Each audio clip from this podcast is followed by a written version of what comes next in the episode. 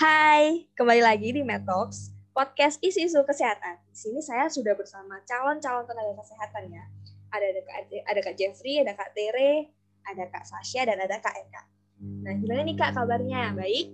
Alhamdulillah baik, Kak Vivi. Baik, Kak. Baik, Sehat, oke. Kak. Bagus deh kalau gitu. Eh, jadi di sini saya mau eh, ngomongin tentang sesuatu hal yang sebenarnya udah cukup mengesankan itu ya COVID ini. Tapi menurut saya ada satu hal yang bikin saya gemes gitu ya, yaitu eh, masih banyak banget orang-orang eh, masyarakat Indonesia ini tuh yang mereka itu eh, apa ya semakin ke sini tuh ya semakin lama menjalani pandemi ini itu semakin kok semakin nggak patuh gitu loh terhadap peraturan protokol kesehatan gitu kan. Salah satunya yaitu peraturan di mana kita harus uh, mengurangi kegiatan di luar rumah gitu kan. Uh, kita uh, harus lebih sering di rumah untuk mengurangi paparan-paparan virus seperti itu. Tapi semakin ke sini tuh semakin saya melihat banyak orang yang ya udahlah jalan-jalan yang penting pakai masker yang penting cuci tangan gitu. Kayak seremeh itu mereka menganggapnya. Nah eh, mungkin dari Kak Jeffrey dulu nih ya bisa bantu menjawab apa sih kira-kira yang menyebabkan ketidakpatuhan masyarakat ini terhadap protokol kesehatan? Silakan Kak Wah, terima kasih Kak. Eh, jadi ketidakpatuhan ya tadi. Jadi berdasarkan teori herd belief model ini, ketidakpatuhan masyarakat ini Kak disebabkan oleh ada itu empat faktor. Nah, herd belief model sendiri ini yaitu teori atau prinsip yang membahas bahwa perilaku kesehatan seseorang itu dipengaruhi oleh persepsi- persepsinya masing-masing. Nah, di mana persepsi ini terdiri dari empat aspek. Jadi, yang pertama, perceived susceptibility, yang kedua, perceived severity, yang ketiga, perceived benefits, dan yang terakhir, perceived barrier. Nah, untuk perceived susceptibility ini sendiri yaitu persepsi seseorang bahwa dirinya itu merasa rentan dan mudah terkena penyakit. Jadi untuk contohnya itu dalam kasus ini yaitu ketika seseorang itu tidak menggunakan masker karena dirinya itu merasa sehat dan merasa tidak rentan tertular COVID. Jadi dalam hal ini artinya itu perceived susceptibility-nya itu masih rendah. Kemudian yang kedua yaitu perceived severity. Nah, untuk perceive yang ini persepsi seorang bahwa suatu penyakit itu sangat serius dan berbahaya karena bisa menyebabkan rasa sakit, nyeri luar biasa, kecacatan, bahkan sampai kematian.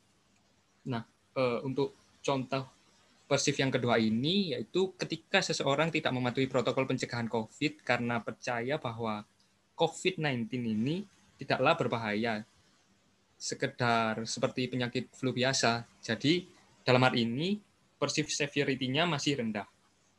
Nah, untuk dua persif ini yaitu persif yang dipengaruhi oleh penyakitnya. Kemudian untuk yang ketiga yaitu perceived benefits. Nah, untuk perceived benefits ini yaitu persepsi seorang di mana di dalam melakukan sesuatu dirinya itu merasakan suatu benefit atau keuntungan seperti itu. Nah, untuk contohnya sendiri yaitu seseorang yang enggan jaga jarak karena merasa tidak ada untungnya bagi dia. Kira-kira seperti itu. Nah, untuk persif yang terakhir yaitu persif barrier, di mana persepsi seseorang ketika dirinya melakukan sesuatu itu terhalangi oleh beberapa hal.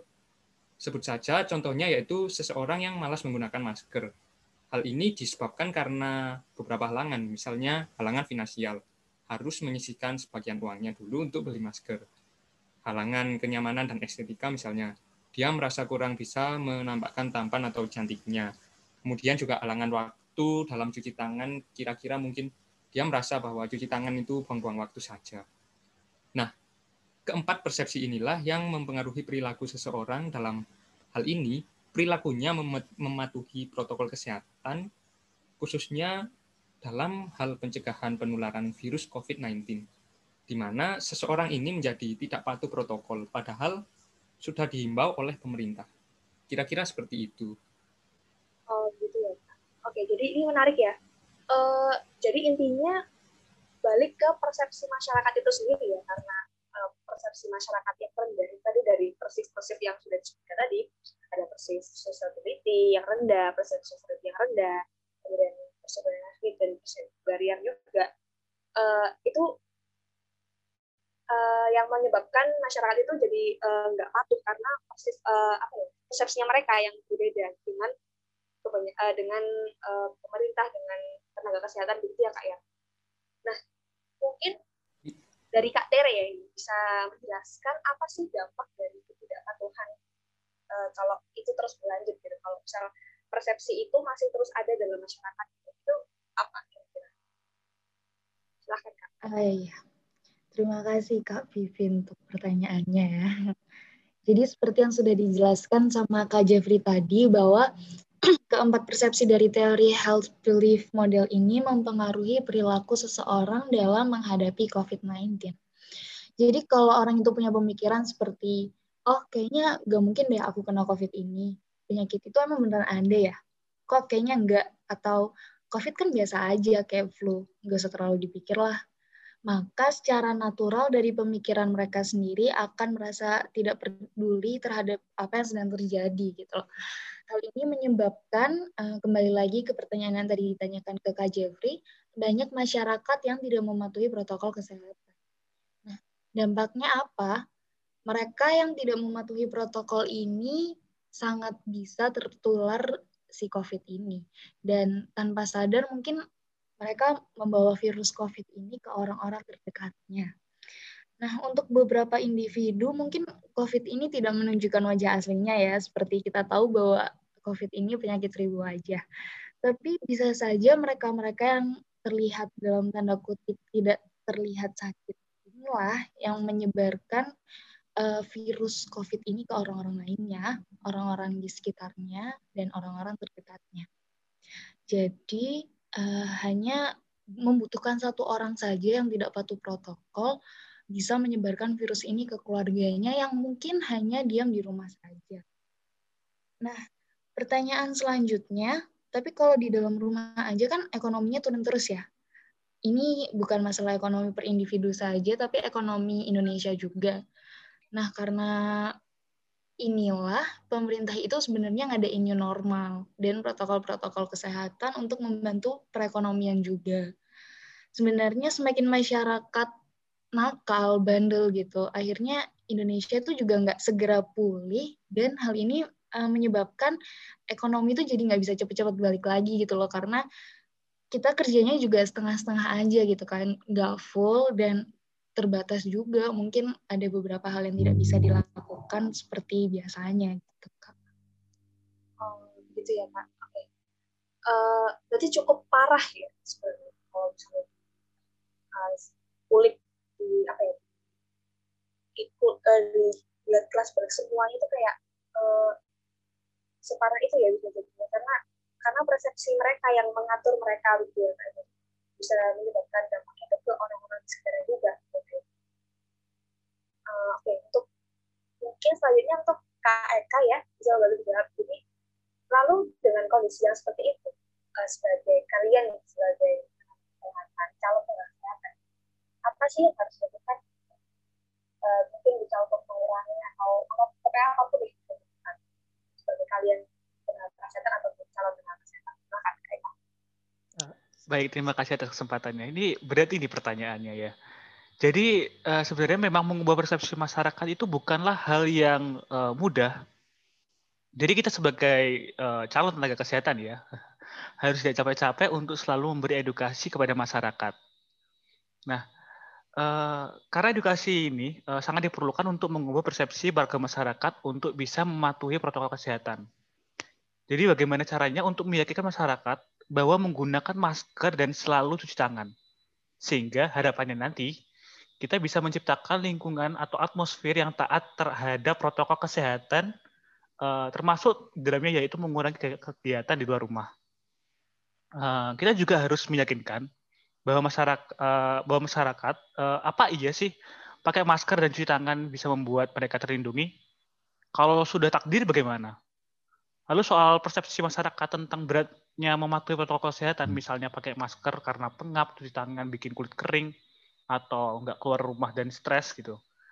Jadi tidak dari edukasi masyarakat saja sih memang kan, uh, edukasi terhadap pemerintah uh, pemerintah pun juga diperlukan soal uh, munculnya beragam sanksi seperti sosial sanksi sanksi sosial seperti tidur di peti, di peti mati atau membangun peti mati di area publik itu menurut pemerintah sebagai bentuk edukasi ekstrim karena sulitnya mengubah perilaku untuk mengajak uh, warga mengikuti protokol kesehatan. Namun, uh, memang sanksi harus memiliki efek jerah, tetapi juga harus diimbangi dengan fasilitas yang mendukung. Jadi yang namanya sanksi memang harus uh, diimbangi dengan fasilitas-fasilitasnya. Jadi diperlukan adanya kerjasama antara pemerintah, tenaga kesehatan, dan masyarakat. Kurang lebih seperti itulah Kak Vivi. Oh, baik-baik. Jadi intinya tuh uh, yang harus kita lakukan sebagai tenaga kesehatan ini tuh edukasi. Edukasi kepada masyarakatnya sendiri dan kepada pemerintah untuk uh, mengubah mindset atau persepsi masyarakat itu sendiri gitu ya karena itu adalah akar permasalahannya gitu ya Bener banget, bener banget. Lalu ini untuk pertanyaan terakhir ya, ini untuk Kak Sasha. Uh, saran buat masyarakat nih apa? Mungkin ya harus buat masyarakat, mungkin bisa yang lain. Mungkin silakan Kak Sasha. Ya, terima kasih Kak Vivi. Jadi mungkin saran untuk masyarakat yang harus kita lakukan itu bisa membatasi kegiatan sosial. Adapun untuk masyarakat yang diharuskan aktif, terutama karena sumber penghasilannya seperti pedagang atau mungkin pegawai seperti atau server yang bekerja di restoran seperti itu, disarankan untuk tetap mematuhi protokol kesehatan dasar yaitu masker dan basic hygiene. Karena rasanya kalau kita tidak melakukan protokol ini, COVID-19 rasanya tidak akan segera selesai seperti itu. Dan tentunya ekonomi juga tidak akan pulih. Dan mungkin cara untuk public figure, yaitu dapat untuk meningkatkan engagement publik dengan memberikan contoh positif yang mendukung protokol kesehatan yang sudah ditetapkan. Karena saya rasa public figure ini dapat memberi dampak yang cukup besar, terutama bagi uh, kalangan muda. Dan juga mungkin kalau saya bisa memberikan saran buat pemerintah, juga dapat memenuhi kebutuhan pokok masyarakat agar tidak selalu sering keluar rumah. Saya rasa ini sudah dijalankan juga, tapi mungkin uh, masih kurang efektif dan mungkin dapat dijalankan di daerah-daerah yang lainnya. Oh, Oke, okay. jadi kesimpulannya ini dari permasalahan yang ada yaitu uh, kondisi masyarakat yang masih meremehkan protokol kesehatan ini, sarannya itu pertama kita meningkatkan edukasi, kemudian dan itu perlu bantuan dari masyarakat, uh, tenaga kesehatan dan juga pemerintah pastinya kan. Uh, kemudian juga kita uh, di, satu sisi juga kita perlu bantuan dari public figur itu kan yang sangat memiliki, memiliki dampak cukup besar terutama bagi kaum muda dan masyarakat. Oke, mungkin itu dulu Eh, semoga podcast episode kali ini bisa me, uh, memberikan manfaat dan membuka mindset masyarakat Indonesia. Baik, uh, terima kasih atas waktu yang sudah diluangkan oleh kakak-kakak uh, calon tenaga kesehatan ini ada Kak Sofi, Kak Tere, Kak Sasha, dan Kak Eka. Terima kasih waktunya. Uh, kita akhiri. Salam Medtalk.